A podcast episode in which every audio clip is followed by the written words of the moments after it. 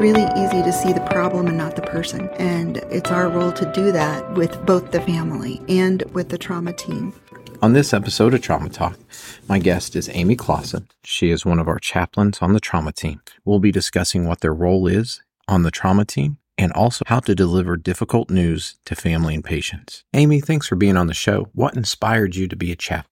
Everybody has their story, and mine is um, actually related to experiences where I wish there had been a chaplain. Um, in my own family, mother with some trauma in her experience, and a son with high medical needs, and learning that there are chaplains and thinking I want to do that and fill that gap that I missed. Besides being in the trauma bay with the rest of the team, where else can we find you throughout the hospital? So here at Wesley, we're assigned different units. And personally, I t- uh, care for trauma and also uh, very focused on palliative care. Other chaplains are assigned to different units. And then on call, when we're, it's our turn to be on call, we do take care of the entire hospital. So what specifically is your role with the trauma team? We have concrete roles and abstract roles. It's very, very fluid. So primarily in trauma, the first role of a chaplain is to go and assess that we know who the person is. And if we don't, I'm going to work with outside agencies to help identify the person. Then I want to figure out who the next of kin is and Sometimes I lean on outside agencies for that, do a little bit of sleuthing. We weren't necessarily trained for, we just figured out. And then, then I'm, I want to connect the family. And that can look like getting them back into the bay. We can be a pain because we ask, is it time? And we're looking for openings for that opportunity, but also connecting them just by giving them information, going out and talking to them and saying, okay, when someone goes, comes in for a trauma, there's a whole team that descends and we do a lot of looking really fast. So it's going to be a while before you get back there. And that's normal. That helps to manage some of the anxiety and fear. And we tell them, okay, we just got back from CT. It's going to be about this long. Oh, they're doing sutures. That takes a while. It'd be a good time to go get something to eat and, and just kind of help them understand what is happening. Again, because that manages the fear and anxiety. Caring for the emotions is a huge part of our job. We also look for advanced directives, especially um, with people who are maybe over 80 or came from a facility. We're going to contact the facility and make sure that they've sent any advanced directives with them. Abstractly, so like the fluid stuff would be, we're always listening for needs. I call a family member and I say, Hey, we've got your loved one here. And they say, Oh, did you know that they were on their way to chemotherapy? Or I recently had someone we were working on intubating and they said they have throat cancer and you may have to trach them. That's very helpful information. So I'm listening for those things that will help the medical team with what they're doing clinically. It's really easy to see the problem and not the person. And so it's our role to do that with both the fam and with the, with the trauma team. We are the keepers of the story. So we reconstruct what happened. We want to be there and hear EMS. We want to hear the doctors. We want to hear law enforcement, whoever is there and put the pieces together because that can help clinically if we can put that together and share that with the team. I know I've relied on you, Bay, whether it's to help identify a patient or just to be that go between with the family and the patient on what's happening. And and that's the truth. We have time to do some things that you need that you don't have time to do. And some people say, "How is that spiritual care?" Well, spiritual care is the whole person. What other responsibilities do you have within the trauma team? So another part of my role as, as assigned trauma chaplain, I try to round with the trauma team most days, not every day, but most days. And my role in that is to find ways to connect who the patient is, what their goals and values are with the medical plan that's being made. I also do a lot of advanced directives, power of attorney for healthcare, living will, DNRs, for out, out of the hospital DNRs and advanced care planning conversations with patients and families. Also provides some staff care for the trauma team as well. So we're in all of the places that trauma goes not just in the Bay. What training and education did you undergo to become a chaplain here at Wesley Trauma? So I want to tell you what is required for chaplains and then talk about that too. So in order to become a chaplain, you are expected to have a 72 hour master's degree or equivalent and that can be from whatever faith tradition that you come from. Then you need to be endorsed by a faith tradition. There's anything from humanist, which has no religious connotation, to all of the denominations that you hear of very frequently. Another requirement is clinical pastoral education. And here at Wesley, we actually do that. There are three staff chaplains, a director, and an educator that stay at Wesley. The rest of them, uh, the chaplains that you'll see in trauma and elsewhere, are students We have residents and we have interns. And that clinical pastoral education is, again, part of what's required to become a chaplain. And they focus on its postgraduate t- training and they integrate theory and practice primarily around self awareness, spiritual assessment, crisis response, interfaith and cultural differences, and then grief support. Most places like Wesley require board certification as a chaplain, and that requires everything I already said. In addition to that, you must prove that you meet the requirements of 31 competencies, both verbally and in writing, in front of a committee of other board certified chaplains. So it's a very different process than most people understand. I have a faith tradition and I am ordained as a as a minister in that tradition. At the same time, I don't work within the walls of a church because I choose not to. And that means I am here to minister to people who are agnostic, atheist, Buddhist, Hindu, Christian, anything. What did your educational journey look like? So mine is weird. Like I said, it requires a 72 hour master's degree or equivalent. I have an equivalency. So I have a 36 hour master's degree from Friends University in Christian ministry. And then I did some different projects, graduate level projects, some perinatal bereavement stuff, a lot of work in hospice with pediatrics that I was able to prove hours that equaled that 72 in education. I also took some additional ethics and doctrine courses. Have you ever had the chance to officiate a wedding here at Wesley? Yes, I have done weddings, not very many, but I've done weddings for patients. They have to have a marriage license, has to be a legal a legal marriage.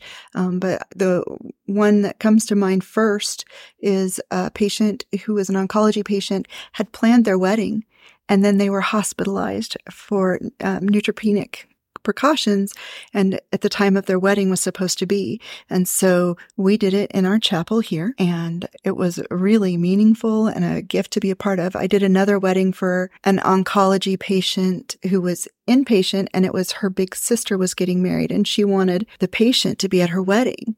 And so we did the wedding here in the chapel so that her sister could be her bridesmaid. And and like I said, staff, we all done weddings for staff as well. Our role goes beyond just patients and families here. Throughout your career, I'm sure you've had to be part of a team that has had to deliver a lot of unfortunate, life changing information to family and patient. Do you have a method that you use to communicate this thoroughly to family and patients? In this setting, we are partners in delivering bad news. Most often, the, the physician or the provider is going to do that because families are going to have medical questions that we can't answer. And so again, we are the caretakers of the emotions. We'll be present for that. We may ask clarifying questions, but, but the provider is the one that will say medically what happened. However, everything that we do most of the time gets broken because of situ- circumstances. And so we are sometimes the deliverer of bad news. I know that everybody, I believe in healthcare, has a desire to care for others. And that often can make us want to protect the people that we're trying to tell. And that instinct often does not serve us or the people we're speaking with well. I think in my experience of both speaking the bad news and being present when the bad news is spoken, I have seen the best interactions around people who are very direct, using the word death or dying. Your person is dying. They have died. We often use past or we did everything we could. And even sometimes end there and the family gets done. And, well, how are they? They've died we need to say that. Or they have an injury so bad that they're likely or possibly going to die. I think that's really important. And that can be done with compassion. One of the biggest challenges in delivering bad news is that we don't know. As um, medical providers, we've seen people who we expected to do very poorly do well. And so knowing when to deliver the bad news is really challenging.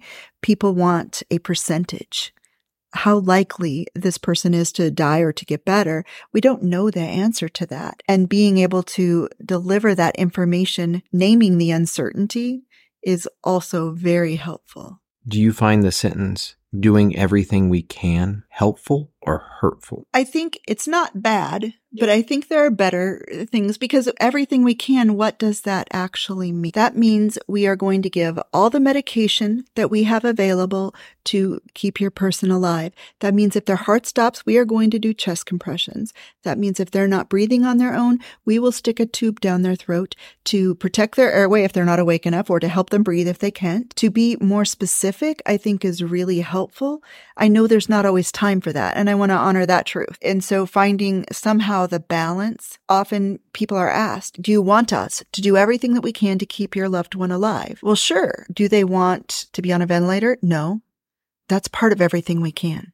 And so sometimes families are surprised by finding out that interventions have been done that they didn't realize they were saying yes to. When we say that, then I'm saying also not in medical language. So often in these conversations, the providers are using language that is common in the hospital, but sounds like foreign language to people who don't spend time here, making sure that it's not dumbing it down.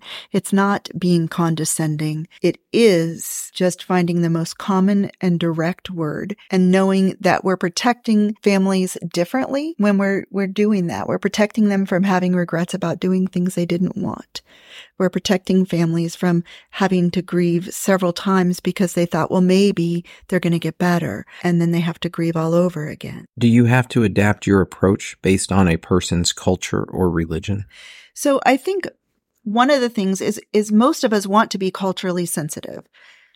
And there's a difference between cultural competency, which is what the education used to say, says, I know about different cultures, and cultural humility, which is what I practice. Just because someone is of a specific culture doesn't mean that they are meet the stereotypes or the most common practices for that group. And so asking questions is so important. What for you is meaningful in this time? What needs do you have? It can be that nobody touches the body for a certain period of time. How do we adapt and get as close as we can to that? There are people who need maybe candles. We can't do that in the hospital. So how do we adapt? Maybe it's someone who in the dying time needs a window open. Well, the hospital windows don't open. Can we take them to the ambulance bay? Are there different things that we can do? But it's always about asking, having a conversation, assessing, not assuming.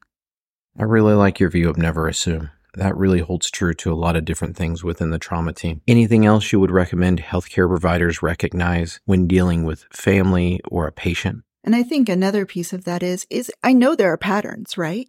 And so I know that there are communities who tend to be more kinetic in their grief. They grieve with their bodies and they're very vocal and maybe even throw themselves on the floor. You know what? Yeah. That's okay. Let's just make sure we're at a safe place. Yeah. yeah. But we have to let people do the grieving however it works for them. If we suppress that, we're not helping. It's really hard because many people become uncomfortable, especially with the very visible grief. And uh, we want to make people not cry. And the truth is, crying's really, really helpful in that time.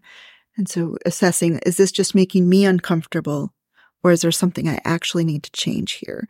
Because the thing I can change is the person who's uncomfortable can leave. Recognizing too that we often impose what we need on families.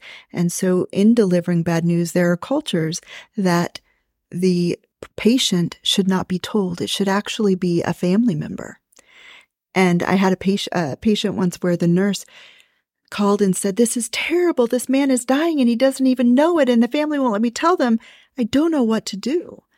And so I went to assess and I talked to the patient and I said, my understanding is we're giving the medical information to your son.